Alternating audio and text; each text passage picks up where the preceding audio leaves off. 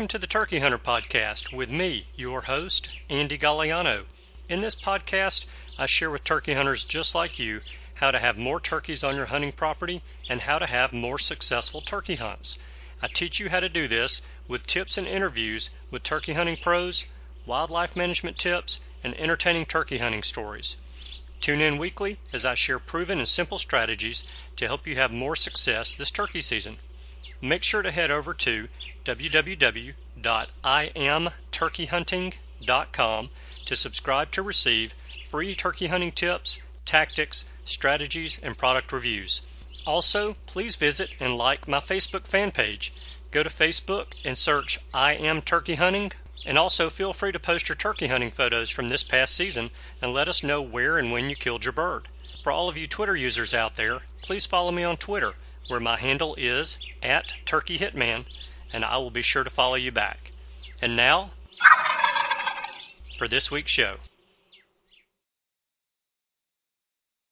Hello and welcome back to this week's episode of the Turkey Hunter Podcast. You are listening to episode number 206, another bowl of turkey soup. And I am your host, and I'm back. Wait a minute, you didn't even know I was not here. What in the world am I talking about? I'll tell you in just a minute, but right now we are 156 days, 12 hours, 1 minute, and 17 seconds away from opening day of spring turkey season in Alabama. So, you guys did not know that when last week's episode released, I was actually in Guatemala. So, I left last Wednesday morning early and flew to Atlanta, made a connecting flight, and flew to Guatemala City with my dad and my oldest brother. Where upon arrival in Guatemala City, we jumped into a minivan, drove two hours to the coast of the Pacific Ocean, and fished for marlin, sailfish, and mahi for the next three days. And we had an incredible time. The lodge that we stayed in was awesome. The food that was served to us was amazing. The people in Guatemala are extremely nice and very hospitable and very happy too. Oh yeah, and I almost forgot. The fishing was amazing. So it was just me, my brother, and my dad on the boat fishing. Well, of course, we had two deck hands and a captain, but the three of us were the only ones fishing. The first day, we raised 12 sailfish and caught nine of those, and we caught 12 mahi, or as they're known throughout the southeast, dorado, and as they're mm-hmm. also known, dolphin fish, and had just an incredible time. We got to experience a lot of things that we'd never experienced before, but we did not raise a marlin on day one.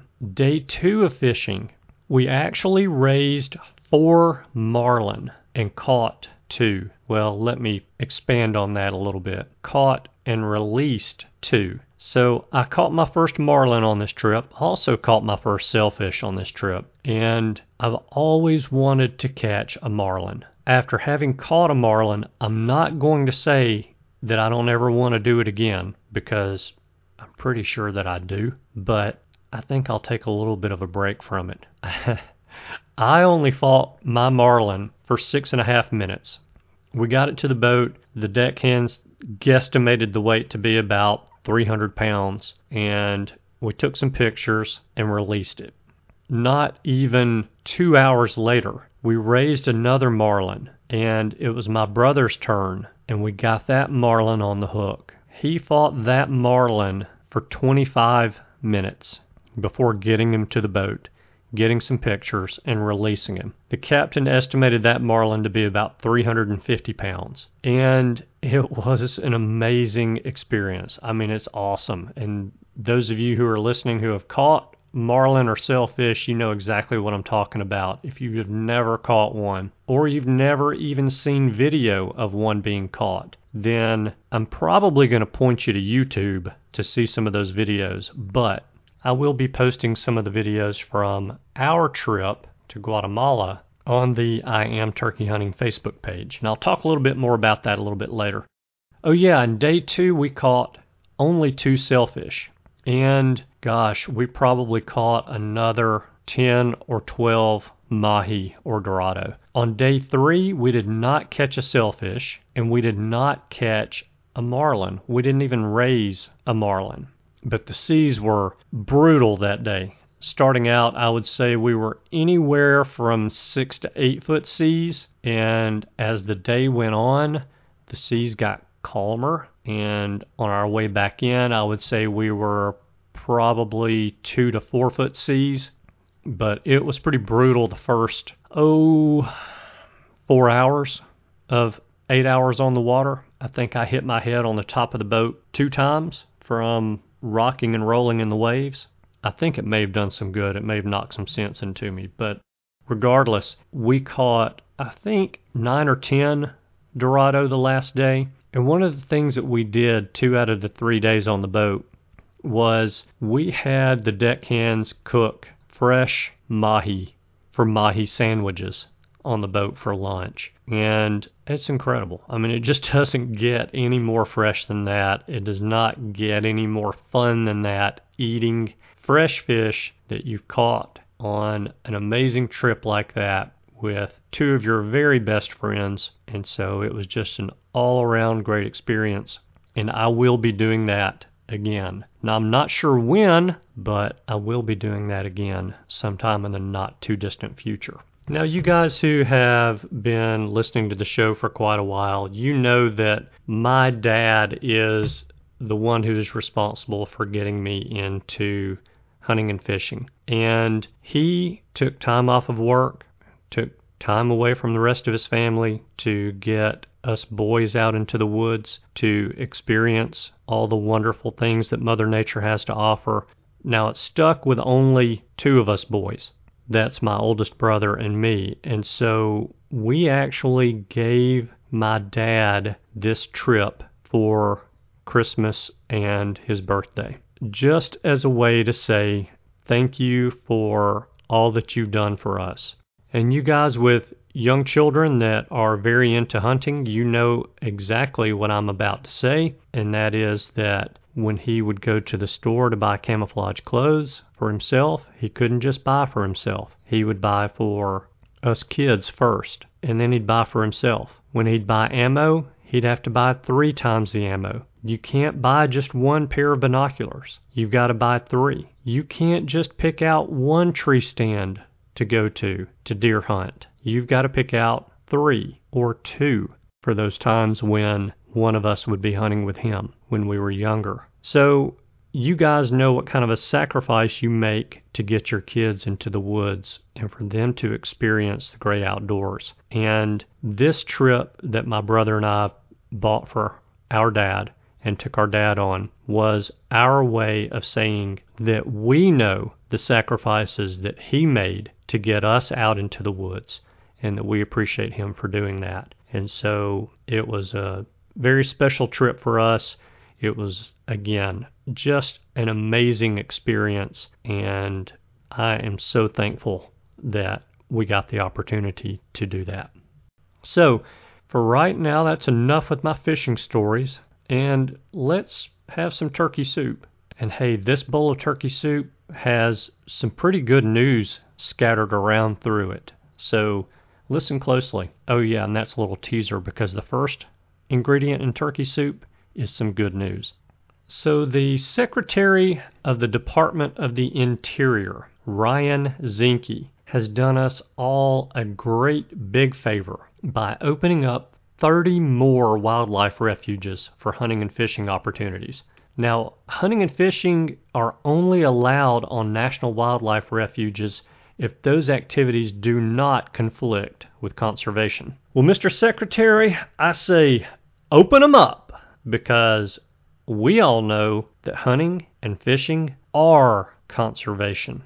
And the great news is that the Secretary feels the same way that we do. So, the National Wildlife Refuges that are now open for turkey hunting, now there's a list of refuges that are open for other types of hunting, but I'm only going to talk about the ones that are now open for turkey hunting for the 2018 and 2019 seasons. The first one is Lake Woodruff National Wildlife Refuge in Florida. The second one is the Umbagog, and I probably mispronounced that, Umbagog National Wildlife Refuge in Maine and New Hampshire, and the Edwin B. Forsyth National Wildlife Refuge in New Jersey. Did you catch the one in Florida? It's located in Osceola Country, by the way. Hey, these are national wildlife refuges that have never been open to hunting. And so, at least for the first couple of years, we, hunters, should be able to get on these national wildlife refuges and hunt some critters that have not been pressured like a lot of the critters on a lot of the other public land that's out there for us to hunt, especially the limited amount of public land that we have in the southeast. So, this is a great opportunity for us, and Secretary Zinke is catching grief for opening up more opportunities for us hunters and fishermen to enjoy our hobbies, our passions. So, here's what I want you guys to do. Those who oppose us are very vocal. A lot of times, we, the hunters, are not. So, shoot an email to Secretary Zinke's office. The email just has to have something in the subject line. You don't need to put anything else in the email, in the body of the email, unless you just want to. And I recommend just saying in the subject line, thank you for opening up more hunting and fishing opportunities on public lands, on our public lands. That's all it's got to say. His email address is exsec at ios.doi.gov. That's exsec at ios.doi.gov. Now, if you do want to put something in the body of the email, just ask him to open up more opportunities. Remind him because he does get it. He does already know. But just remind him that hunters and fishermen are conservationists and that we can help further the cause of conservation on national wildlife refuges. Okay, next up, fall turkey season in Massachusetts. Okay, that is all that I have for you guys for the free portion of this week's episode of the Turkey Hunter podcast. If you would like to hear the rest of this week's episode, then you will need to become a subscriber to the premium content of the Turkey Hunter podcast. And in order to do that, all you need to do is text the word Turkey Hunter. Yes, make it one word. Text that to the number 44222.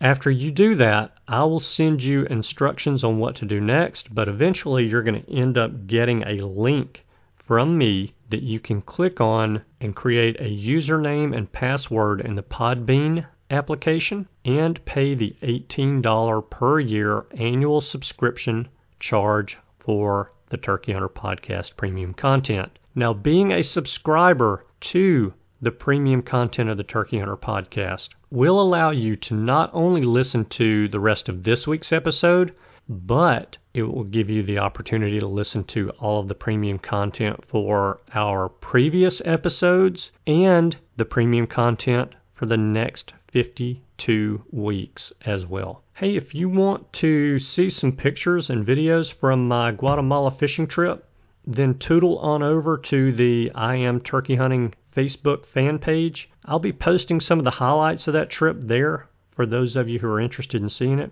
And if you have any interest in catching some big 80 to 90 pound sailfish, some mahi, or maybe even a marlin or two, and want the captain's contact info, then shoot me an email to andy at iamturkeyhunting.com and I will be glad to forward that information over to you. Lastly, I've got a favor to ask of you. Please don't forget to send me pictures of your fall turkeys. And yes, turkey selfies are still much appreciated. You can email those pictures to me at the email address I just gave you, or you can post them on the Facebook fan page. Either way is great.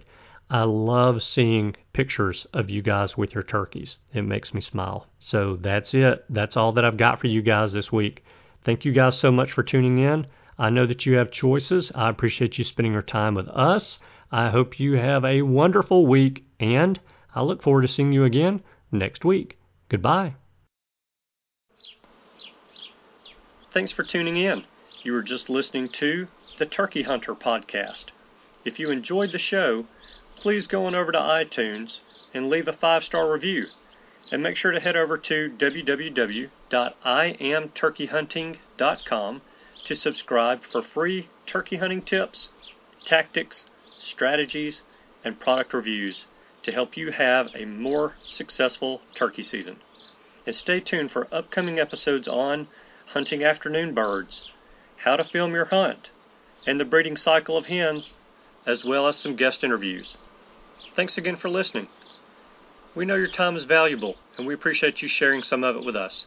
See you next week.